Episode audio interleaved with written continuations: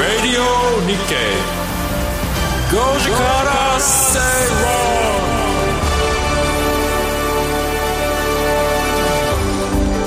10月25日水曜日時刻は5時を回りました皆さんこんにちはヨッシーです水曜パートナーのトコです水曜アシスタントのしーちゃんですそしてこの番組のリサーチ担当してくれますチャムさんですよろしくお願いしますお願いしお願いしますラジオ日経5時から正論ご時世水曜日はビジネストレンドやライフスタイルの話題を中心に番組を聞いてためになる情報をお届けしながら今日は自分でつけた呼び名をから始めてみましたは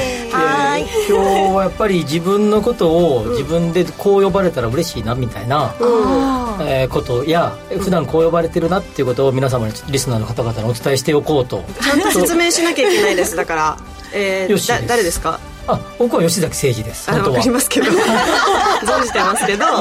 えー、ヨッシーよしよしよしその心はしまあ吉崎だからでしょ うねよし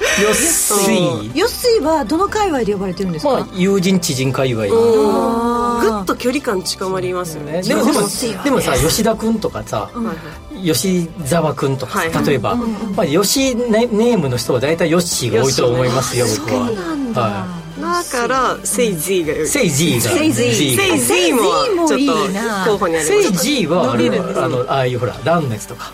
ああいうとこで使ってますあーはいはいはいはいでも「せい」「ー Z」ってこう「Z」を書くってそうなると「 Z Z」「Z」っ ZY で ZY です ZY ていうじゃん「せい」って書いて「Z」誰かの曲みた いですね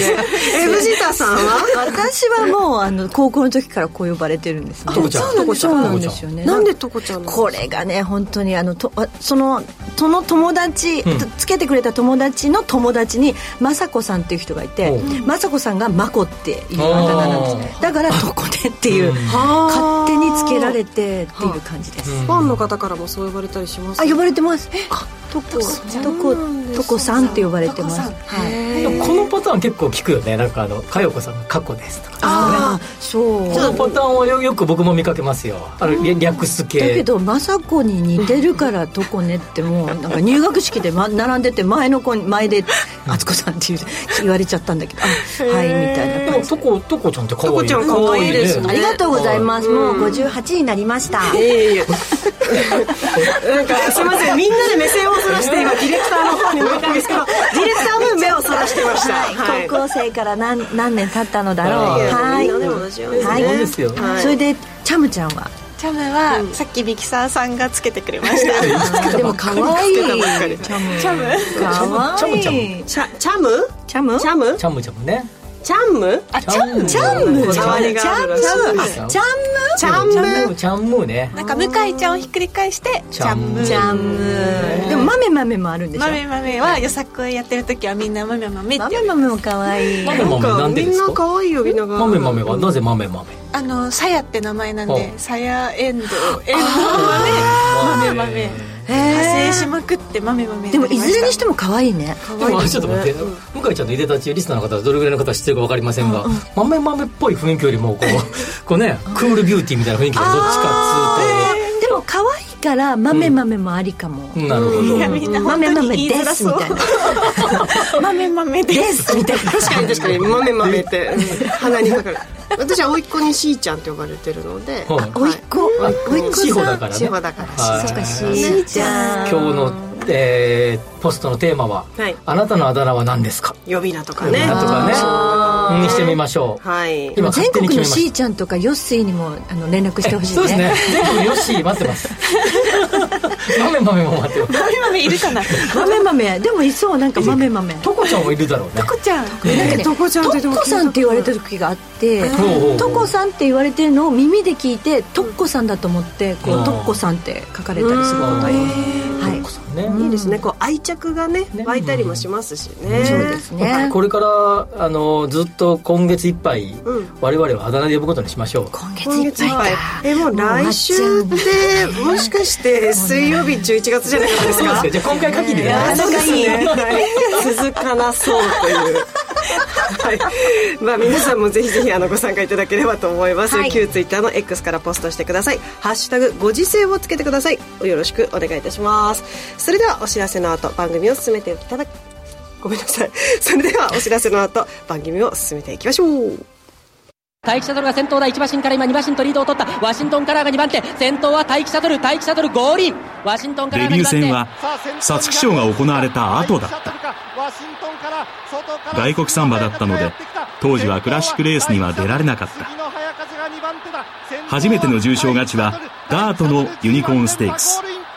その後は芝のレースで連戦連勝強かったマイルチャンピオンシップスプリンターズステークス雨が降る中を走った安田記念さらにフランスでもその強さを見せつけたジャパンカップや有馬記念に出走することなく年度代表馬になった馬待機シャトルあの馬を忘れないラジオ日経さあ夢は世界へ飛び立つか大気シャトル先頭ゴールイン Radio Nikkei. Goji Kara Seiron. ラジオ日経5時から正論東京虎ノ門から生放送でお届けしていますおい、えー X のポストありがとうございますありがとうございますこの方はカジーさんというカズイそうですね、えー自分は二十歳の時の留学でカズトという下の名前が発音できないとアメリカのおー友人が、えー言ったのでカズイと名付けられ呼ばれていましたいいですねねねでもカズトで言うとなんかケントとかの「と」となんか似てるのにそれできないんだでよもね大体さ、と、ともまさとか、と、ともなんとか、トミーって言われてるよね。トミーあー海外行くとね。海外行くとね、トミーね。突然変異以外はあれですよねなんか、外国のあだ名って突然変異するじゃないですか、うんキャッシーとかキャッシーねキャキャサリンうんキャッシーなんかあー確かにあんまり日本語ではないですもんねでもなんか僕の知ってるあの方であのミカちゃんっていう女の子はあだ名がミカエルってですね、あミカエルねミカエルそれあそういうのありますよドねイツ語やんみたいなミカエルミカエルでもそうかといってミッシェルって呼ぶわけにもいかないあの同じだけどねシングのシンを取ってシンディと呼ばれてますシンシンディローファーだねそうそうローパンはシーンでだからあのウィリアムがボブになるっていうあの変化はないですよねにあれないなんだろう なんか時々あるよねなんか全然違うなんかあれなやんだつっがていねううんちょっとああ来週あだ名特集しようよご一緒にやってますけど本格的にね本格的に はいさあでは今日はあのちゃんと用意したものがありますので、あそうですかはい、行かせていただきます、はい最初のコーナーはトレンドピックアップですビジネスライフスタイルなどで今話題になっているトピック取り上げていきます、えーそれでは番組が今回取り上げるトピック向井さんご紹介をお願いします今チャムって呼ばれることをちょっと聞いて俺も俺もそうなんだけどちょっとやり直違うせ違う違う違うもうあのもうディレクターが終わったからっていう指示を、終わはいっあのトークバックそでうですかはいしてます意外と冷静な感冷じ静だねね冷静な人一人いないとダメなんですよ生放送って知ってますかはいいや行きましょう行きましょうはい行きましょうはいではお願いしますいきます今日のキーワードは保育園留学ですは確かにこうワンワードになるのはあの違和感があるっていういいつももうちょっと長いキーワードでしたもんねね、なんか保育園になんとかかんとかしに行こうですっていうから面白いよねうんう、えー、原点に立ち返ったそうですね、はい下は、はいキーワードでしたねはい、はい、えーりこの留学と聞くと自分が住んでいる国を離れて語学や技術を学ぶことを指しますが保育園留学と聞いて皆さんどんなことを想像しますか保育園に入学するってことはい大人でも保育園に入れるってことキッザニアみたいななんか保育園まで戻る逆逆逆ザニアバブブー的なお昼寝 すおるそう昼寝の時間ですよーみたいなちょっとととこちゃんはいなんでございましょうか進めましょうよっしーすいませんでした成人おねんねみたいなパブー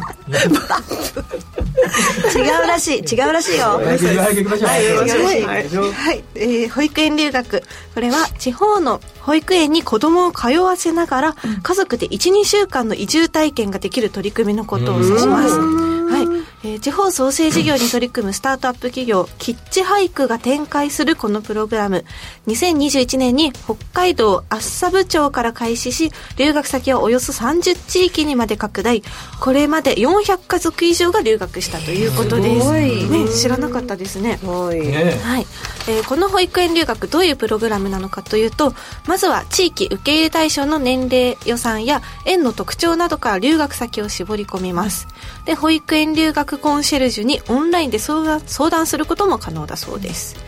でその後留学の予約をした後留学先の園の先生とオンライン面談を行って保育園や先生の雰囲気を事前に確認できるほか留学における疑問など相談に乗ってくれるということです、はい、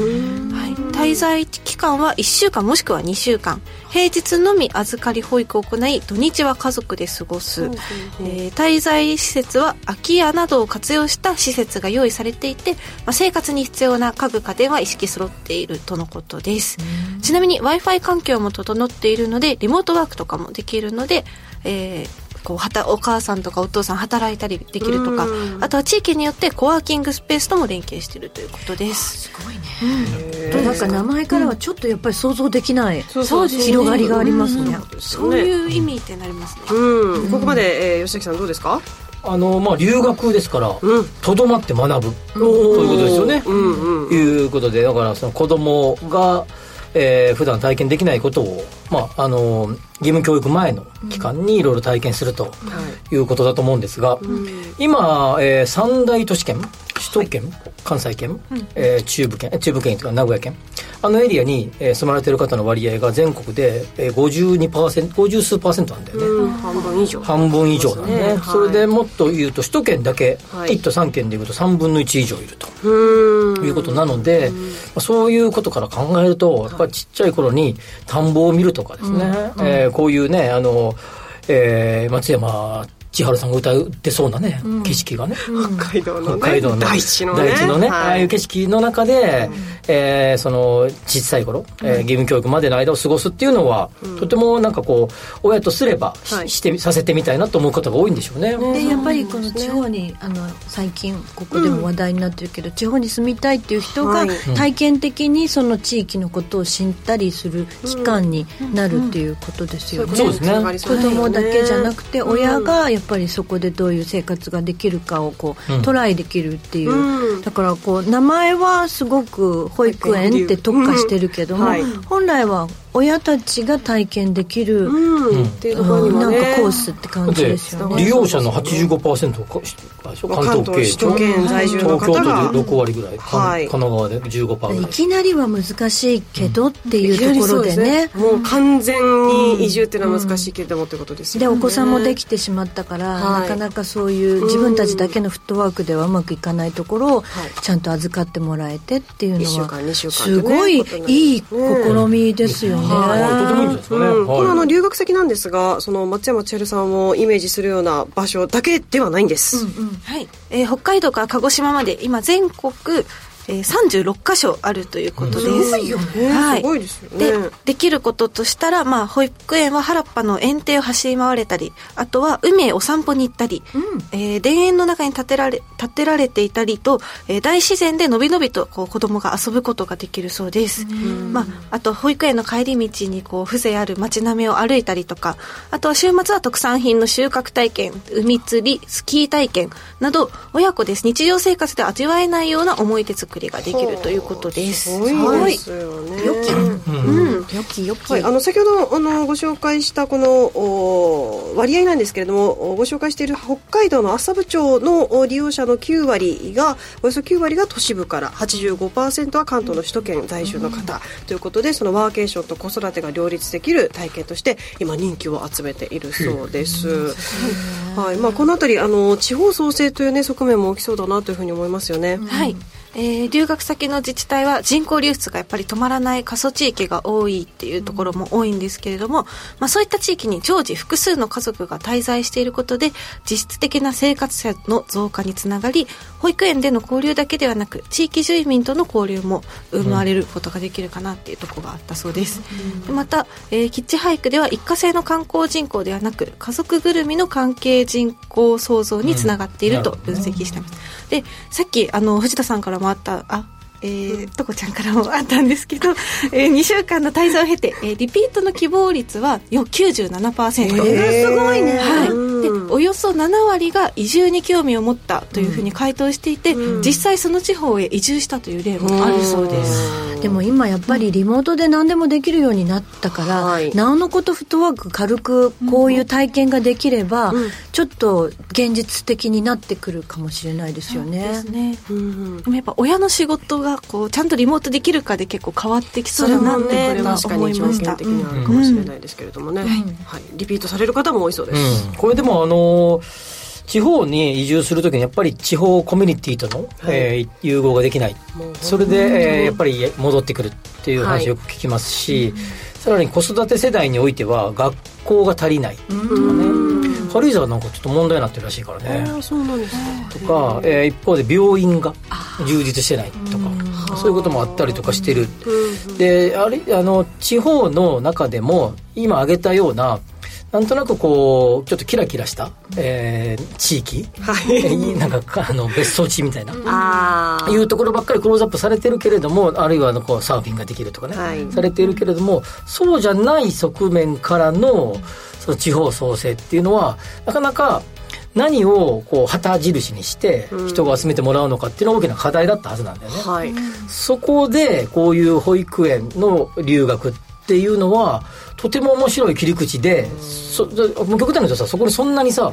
えーこうね海がなくてもまあ、そのキラキラした要素がなくてもってことですね例えば例えばね、うんいいわけじゃないですかそうですよねこれはやっぱりね多くの過疎化が進む地方ではあその手があったかみたいな感じになると思いますよその切り口というのが保育園になるってことそうでですすよよね。ね面白いよねこれめちゃくちゃ面白い、うんねあの気になるその留学費用ですけれども一家族20万円からですが、えーこの番組でもおいろいろとご紹介していますふるさと納税の制度を使うこともできるそうで、その返礼品として保育園留学の費用の一部こちらを支払うことができるという留学先納税という仕組み一部自治体も設けられているそうです。自撮りだけじゃないんだねふるさと納税は確実に自撮りだけじゃないですね。うんいやそのね物もそうですけど体験型のこちらはふるさと納税ということになりますでもこれは合致してますよね。うんいろんな面白いねことそれとはめねち。ゃくちゃいいそうですねあのだからもともとのそのふるさと納税の意味であるその町を応援っていうスタイルが、まあ、これではできるんじゃないかなってことにもつながりちっちゃいくいやすこごい。れ、ねここここれ1年半以上この番組やってるけど取り上げたネタで一番これ面白かったねありがとうございます一番ピクンってきたねこれ、いろんなものが解決される糸口が見つかりそううな。んいいこれいいいいですね。やる向井ちゃんよっしゃよっしゃなんだ。まず子供をね。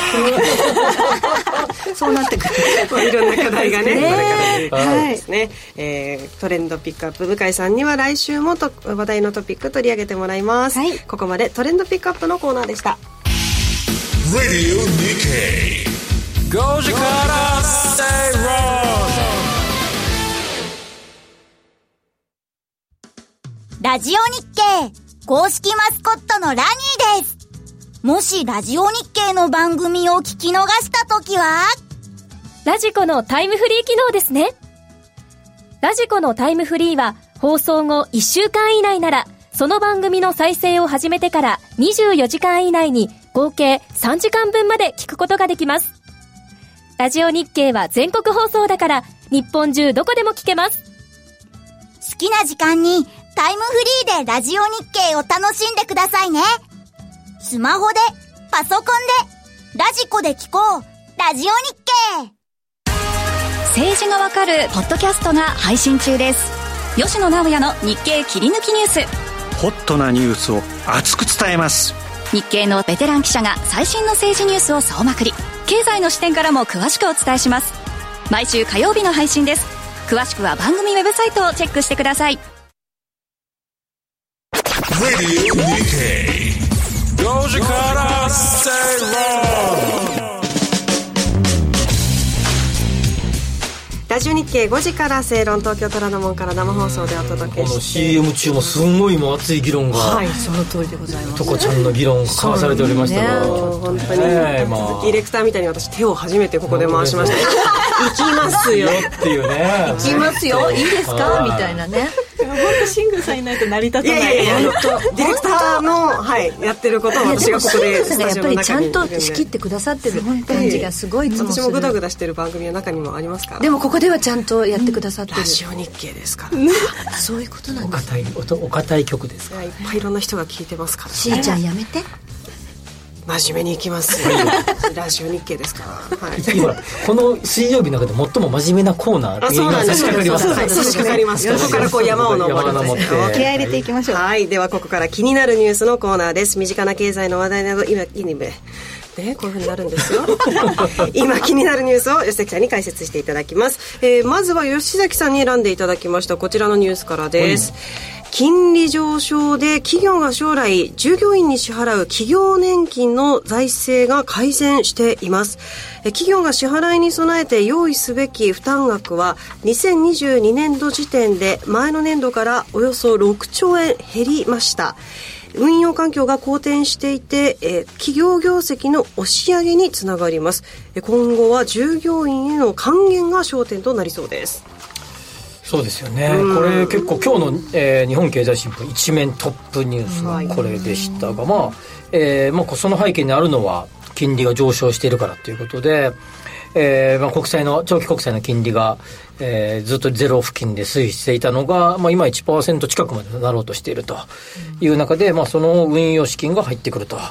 いうことですよね。で、えっ、と、企業とが、は、その、やっぱり国民年金じゃなくて企業年金っていうのを将来的に、あの老えー定年後に払うわけですから、まあ、そのお金をまあどれぐらい必要なのかっていうのをこうずっとこう見積もりを出していってる中で、まあ、今こうやって運用が比較的うまくいっているのでその分、えーまあ、コストがっていうか、えー費用が出す費用が少なくて済む済むんではないかというような記事ですよね。はいはい、ただこれをですね、まあ、どれぐらいですねその年金を受け取る側に還元できるのかとか、まあ、還元ちゃちゃんとしてくれよと。将来的にってはいことですよね、はいあるいは、えーまあ、そこで得出た余剰利益を、例えば株主にどれぐらい返すのかとかね、まあ、そういういろんな、まあ、議論があるわけですが、まあ、いずれにせよ、まあえー企業年金は、えーまあ、ええ感じであるというような、まあ、記事ですよね。はねもうなんかこう年金っていうと、まあ、いろんな種類がある,、まあ、ある中で、なんかこうマイナスなちょっとイメージが、い、なですね、はい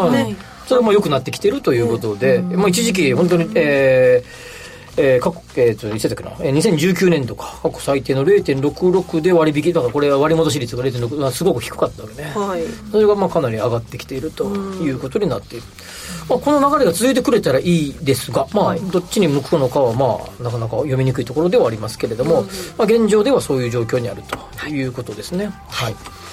えーでは続いては番組チョイスのおニュースご紹介ですえ風に脆い太陽光発電施設が全国に点在しています、えー日本経済新聞の調べによりますと2015年から22年度にパネルや課題の飛散、えー倒壊など危険な事故が少なくとも90件ありました普及を狙って建築基準法の適用外としたことが安全性の低下を招いていますえ電力の安定供給に不可欠なだけに適切に管理する新たな仕組みが求められそうですよくあの皆さんもこう例えば吉崎さんならゴルフ行く時とか、うんえー藤田さん飛行機の時ね向井さんもそんなシーンあると思いますそそういう時に結構見ませんかいろんなところで見ますあと、あのそれこそ地方のあの旅歩きの番組とかであ、の普通に歩いててもあのなんかポツンといきな りそれがドワーって出てくる、はいなんか景色を紹介しながらもあうんこんな感じになるんだねっていう、うんだからこのなんでこう風に脆いとは思わなかったですあーなんかこうちゃなんちだゃろうんとしてそうなイメージっそてうこコとスパについてはいろいろ私もお家建てる時に調べたんですけど、えなんか壊れちゃったりすることもあったりとかするっていうのはちょっと聞いたことはあったけども、この自然災害に弱かったりっていうところもちゃんとその規格が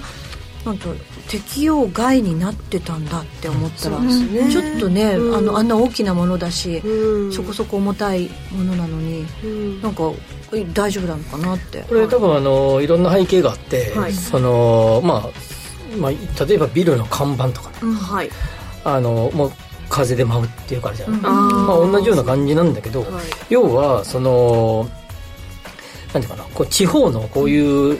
太陽光パネルが設置されてるようなところで、まあ、山の上とか風が強いじゃん、はいはい当然街中よりも、うんうんそれでさらにここ最近の気象異常異常気象とか、はいい、ろんな状況が変わってきてどんどんどんどん強い風が吹くようになってきていると、でさらにそれが、えー地方都市なんかでもより、えー顕著になってきている、でというような、まあ、あの昔そんなちっちゃいやつ大丈夫だろうと思ってたわけであの要はサイズがちっちゃい、まあ、これ具体的に言うと、えっとねごえー、50キロワット未満、まあ、要は小型のタイプのやつは、まあ、言うても知れてるだろうと、いうことで、まあ、建築基準法の適用外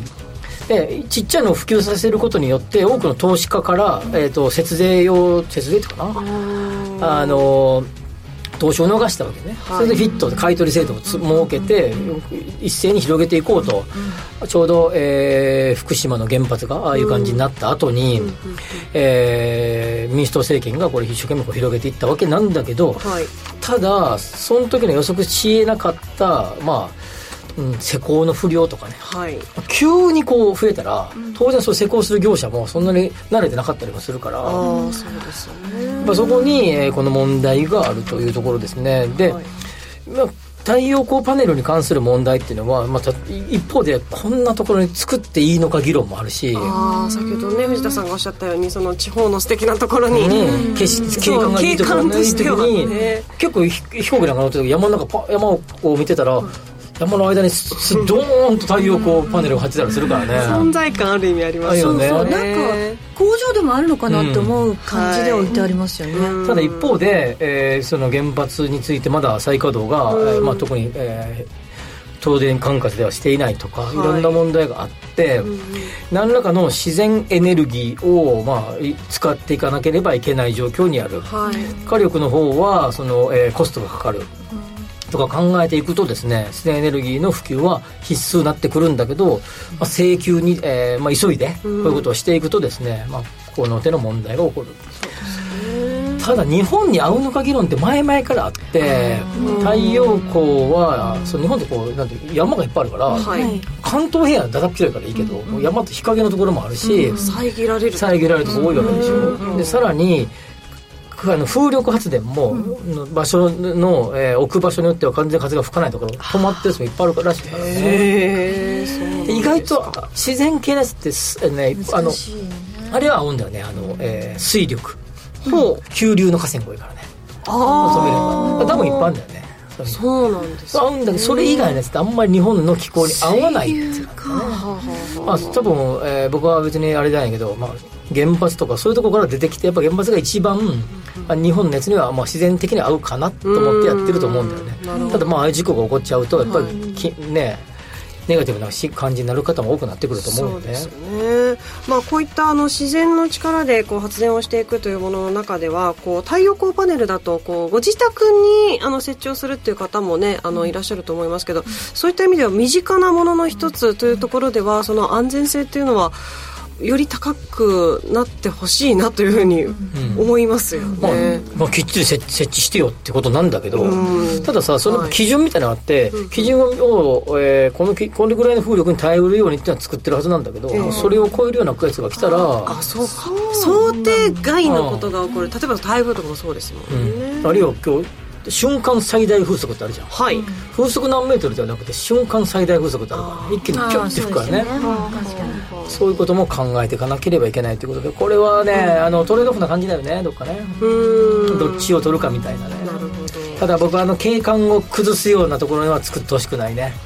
それだけはもう難しいそうですねうんでもそそれういうと、うん、そういうところじゃないとなかな広かねいねどっちもなさなそそううだでよすねねそれもこれもトレードオフだよね何を取るか何を取るか何をやめて何をでも取やるっぱり安全はまず第一はいでそうすよだねよね取りたいですよね、ううんんはいといったところで深いねこれ深いですね、深いんだよねこれ話すると深いからねなんかあんまりこう突っ込みすぎるとねなんかねちょっと怒られても困るからねもうちょっと長く長くちゃんと話さなきゃいけないそうですね議論の余地はそうまですだねまだねありそうですよね、えーリスナーの方はどう思ってらっしゃるんでしょうか、えーせせりさん、えー太陽光パネルで山を開発することで山が減る熊が住めない町に出るうん今ここなんじゃないかな、いやねそういうこともあるんだこれねまあ、うん例えば、ね、すごい話題だよね森林がね、うんこう減っていくことでみたいなあら熊の居場所がそれも関係しちゃってる難しいなそうですよいねやでもやっぱり人間がいろんなことしすぎてるの大きいかもしれないですよね人間が増えすぎなのかね増えてる一応そんなことない増うんえてるなねえ動物たちも居場所がそうなんかねそう動物がね困ってるしねはい明日の朝まで喋ってしまうからねそうですよね、ん本当私たち明日の朝まで喋 りす意外と短いんだよはい、えー、2つ目のニュースは番組チョイスでお届けしましたここまで気になるニュースのコーナーでした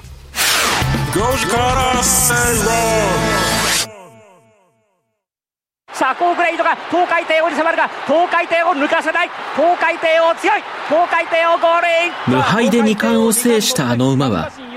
無事に菊花賞に出走していたら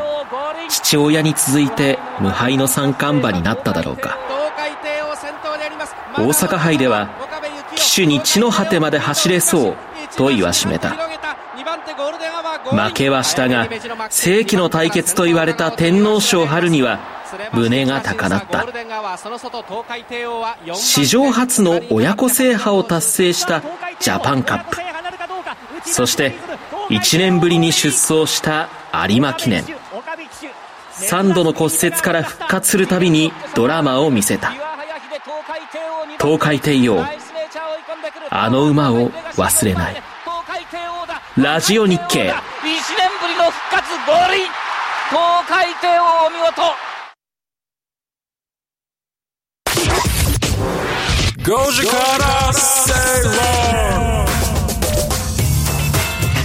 生放送でお届けしていますラジオ日経5時から正論ですポストありがとうございますうんハップーさん、えー、呼び名話です、うんバスケでオフェンス側に回ってたからあだ名はマキオフェンスでしたはいポジションととあこれもあるあるよねはいああそういうことか、何かがこうくっつくっていうやつそねのススポーツにあまりあの、はい、あの関わってこられていない2人はポカーンとしてました、はい、ちょっとなんだか分かんなかっ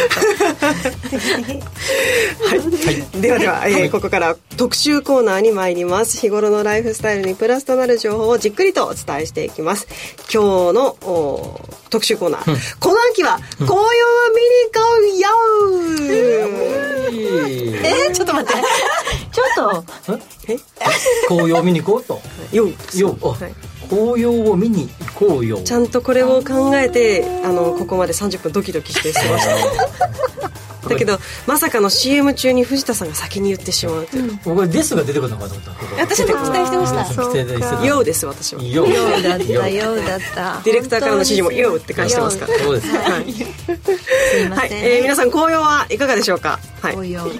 きです今日はね藤田さん紅葉のようにこうオレンジ今日のはちょっとあのハロウィンな感じでねえうんはいお着物年に一回のオレンジな感じです可愛らしいね、はい着ていらっしゃいます紅葉いいですよねねはい、あのまずあの気象面なんですけれどもね、はい皆さんご存知記録的猛暑と言われましたこの9月を超えまして10月に入ってようやく東京でもようやくですよ朝晩の気温下がってきましたね、まあ、今日なんか日中もなんかジャケットいらないかなってぐらいで、えーですけれども秋本番の雰囲気も出てまいりました今年は通常夏開催される各地の花火大会を猛暑を避けるということで10月に開催するなどおー、まあ、今までのその季節感とは違ったねイベントがこういったまあ天候に合わせて、えーでしょうか行われていますしかしこれからの季節といえば吉崎さんやっぱり何ですか紅葉ピンポンです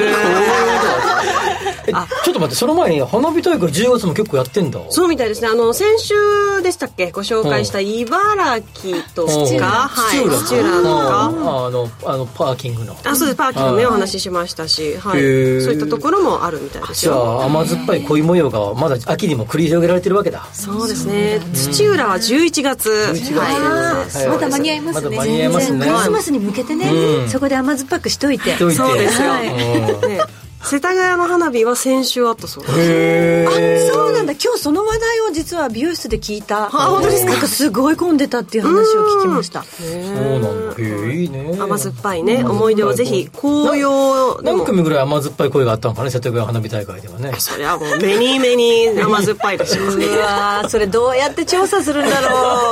甘酸っぱい人みたいな感じですかね甘酸っぱいの基準もなかなかですけれども、はい夜はかなり冷え込んだらしいですあその日ですからまあ、夏だったら花火大会こうは浴衣とかね、うんうんうんうん着ていけますけど、あ寒いから俺のジャケット着なよみたいなそ感じこで甘酸っぱねさが出る俺のブルゾン着なよみたいなあ絶対甘酸っぱいわうんねそれどういいいい向井さんどうえ別にいらないちょっと待って俺俺の着なくていいの別にいらないうんあでも俺そういえば結構昔あのノッティングヒルの恋人を映画館で見に行った時に、この秋だったと思うんですけどこう見に行った時に、はいすんごい映画館が寒くてたまたまその時スーツの僕上下着てたんですけど上のジャケットをスッとかけてあげたらすごい喜んでいただいた記憶がありますよいや私も最初にあの、うちの旦那さんと行った時にやっぱりディズニーシーでジャケットかけてもらったかほらバモズっぽいじゃん私誰かにかけてもらったことないでもちょっとちょっとでもそれなんかす今やっちゃうとダメかもしれないすよえなんで何がダメなのんか若干えなんか別に大丈夫って ちょっと鳥肌立っちゃうかもしれないりますわかりますなんかえ言って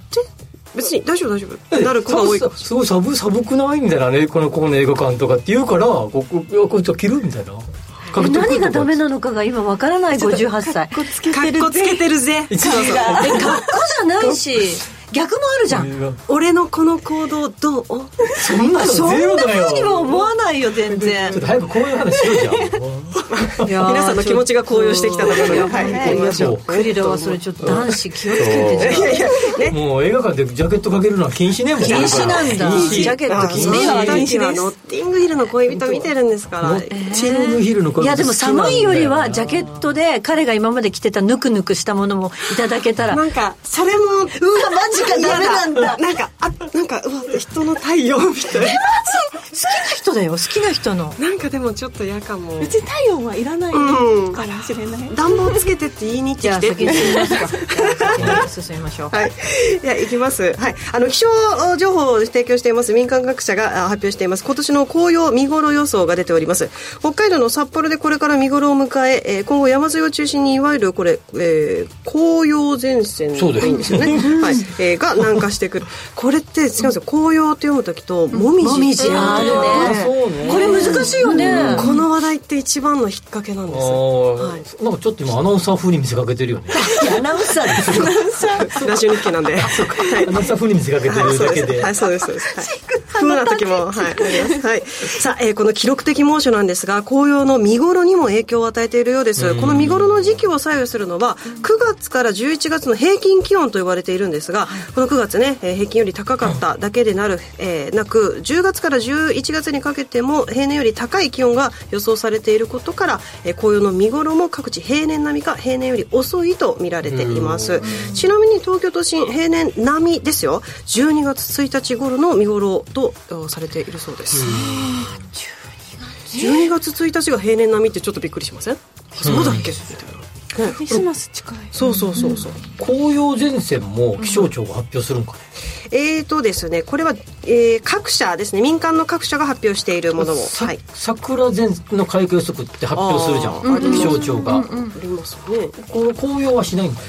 どうなんでしょうねねはいでも日本気象株式会社ってこれだから違うよね気象庁じゃないよまあ、ね今日はねいろんな情報をそういったあ民間の会社が出しているものをおうん参考にさせていただいておりますさあそれではここから見頃とされるおすすめの紅葉スポットおスタジオの皆さんには写真とともにご紹介してまいります素晴らしく綺麗はい、まずは自社仏閣と紅葉の王道セットでございます。兵庫県は丹波市にあります高原寺、鎌倉時代に円慶蘇友禅師が建てた、ごめんなさい、アナウンサーなのにね、えー建てた お寺でございます。質問されちゃったはい、この方がですね、中国広州の天目山から持ち帰って植えたと言われる、天目楓で特にえー目立っているそうですおよそ200本の楓が境内を鮮やかに染めています吉崎さんこの写真どうですか綺麗ですよねまああのもう本当この王道セットっていうのはねはいいい表現ですよねラーメンと半チャーハンみたいになってまはすいねねはいこうあのでもここの写真ごあの塔じゃん三重の塔の写真でしょこれあそうですね、はい塔もいいけどなんかこうこうひこうフューッとこうさよ横に長いこうああ山のね、このねあの良いあえっ、となんていうんだっけ寄せ胸作りじゃない方のねそうあのこうこういう、はいはいはいこうあのタイプの方が切り妻です切り妻作りのあのタイプのやつの方がより映えるんじゃないかなっていつも思うんですけどいやでも綺麗ですねこれ麗ですよねうんやっぱり素敵なのは下にあの緑のまんまのがちょっと残ってたりしてるのがまたいいですよね。このコントラストもいいですよね。あのということで言いますと境内には苔がたくさんあるそうですで苔も豊富なので落ちたカエルの葉と苔のコントラストも美しいそうです見頃は11月上旬から中旬にかけて予想されていますわあいいですね、はい、続きましてところ変わって群馬県は伊香保温泉街でございます伊香保温泉この伊香保のも温あの紅葉有名じゃないですかこれこの橋にかかってるやつでしょそうですめちゃくちゃ有名な、はい全然ライトアップで色を入れないでこの色なんですかねそうですそうです綺麗ですうわよすねごいなはい、皆さんご覧いただいているのは春名山の中腹に位置するこの伊香保温泉街これからもみじやカエデなど一斉に色づくということですあの特にその湯本源泉地近くの梶賀橋という場所ですね、えー絶品と言われています昼は太陽に透けるような真っ赤なもみじ、夜はライトアップされた真っ赤なもみじ、昼夜紅葉を楽しめるということですあー甘酸っぱいなこういうところでねあちょっと寒い色で寒いとか寒いって言ってあじゃあやっぱりかけたよあの俺のた丹前丹前丹前かけてあげるよみたいな丹前って合ってるよねあの温泉街になんかつなんか上にじゃなくて丹前ちゃんこみたいなやつです上に一応上に着るやつちゃんちゃんこ言うたね はい、このライトアップ、昨日から始まっています。えー期間は来月12日まで、ちょっと短めなんですよね。はい、時間は午後4時から10時まで、観光協会によりますと、週明けぐらいから見頃を迎えると。おーいいな今週末この辺付近の山登りとか帰りやろうかないいですね。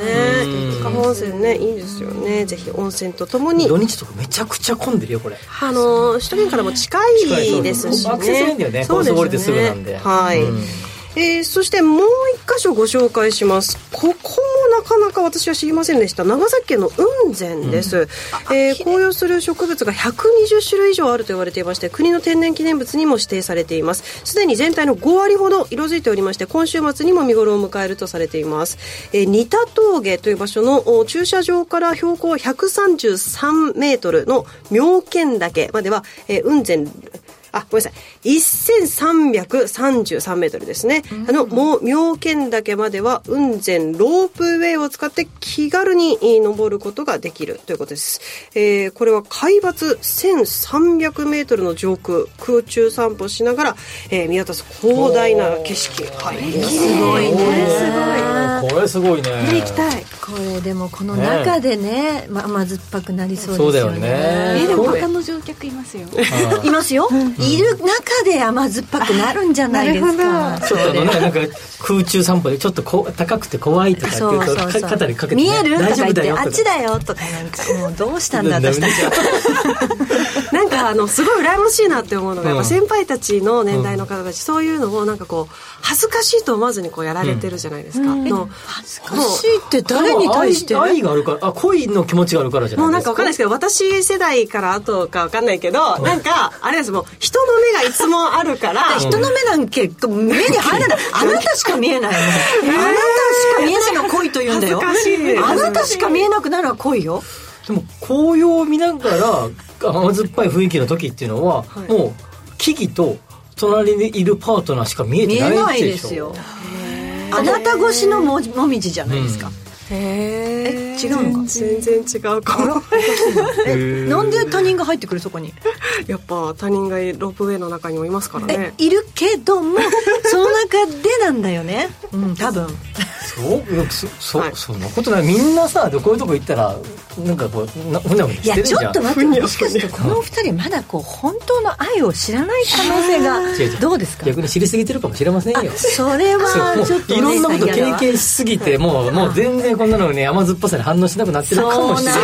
心が慣れてしまうそうそうそうそう慣れないような突然の愛が降ってくるんですよやっぱりそこういうこういうねこういうとこ行くとねそうですよ俺もそう思うわちょっとしたことでこうちょっと混んでたら混んでたなりに、あもっとこっちおいでよそうそうそうそうそうそうそうそうそう何の番組ってなりましたけれどもねはい紅葉をここまでご紹介してまいりましたあのじゃあ吉崎さんがこういうね紅葉とかこう、秋のこう甘酸っぱいみたいな、こうこういうデートスポットがおすすめみたいな、まあ、デートじゃなくてもいいんですかね人多いけど、京都の大体11月の最終週ぐらいの雰囲気はものすごい綺麗だと思うし、まあもうほとほとんどホテルとかね旅館的なとこ予約取れませんが、絶系だと思いますね。ですよね止まらずともねドライブでちょっと行くとかいいかもしれないですよね。ね藤田さんはどういうところがおすすめですか私意外といろんなところで紅葉を楽しめるタイプなので街並み、本当に東京の都内でも、これ本当不思議なんですけどイチョウ並木と桜並木ってその季節になると突然あここにもあったのかって感じで現れて、本当に運転しながら素敵だなと思うとこたくさんある、この近所もたくさんあるしね,、神宮外苑とかも一応綺麗そうですね、うん本当に綺麗だよ、愛という名のもとにだよ愛という名のもとにですよ愛という名のもとに、うん、歩いたよみんな誰もがウォンウ